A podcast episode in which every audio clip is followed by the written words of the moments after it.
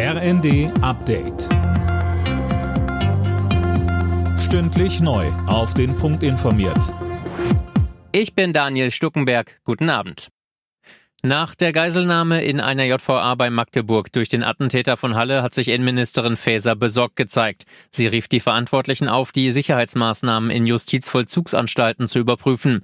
Dazu sagte René Müller vom Bund der Justizvollzugsbediensteten bei Welt TV: Selbst in einem Hochsicherheitsgefängnis kann so etwas vorkommen, weil wir die Straftäter ja nicht rund um die Uhr beobachten können.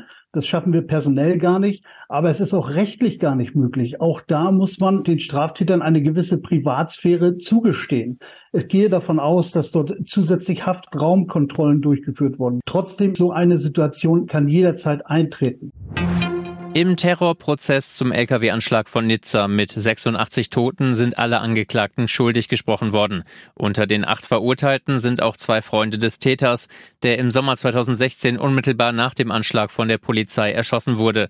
Die beiden gelten als Mittäter und wurden wegen der Beteiligung an einer terroristischen Vereinigung zu 18 Jahren Haft verurteilt.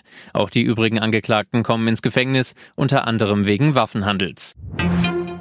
Die Bundesregierung will nicht nur Bürger entlasten, die mit Gas oder Fernwärme heizen, sondern nun auch Besitzer von Öl- und Pelletheizungen.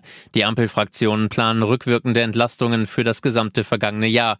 Der Bund stellt dafür 1,8 Milliarden Euro bereit.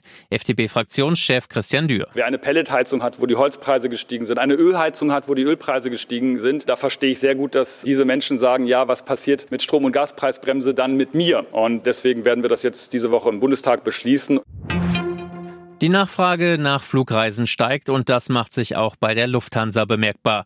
Der Konzern hat seine Gewinnerwartung für dieses Jahr nochmal kräftig angehoben auf nun 1,5 Milliarden Euro. Vor allem die Cargo- und Technik-Tochterunternehmen erwarten Rekordergebnisse.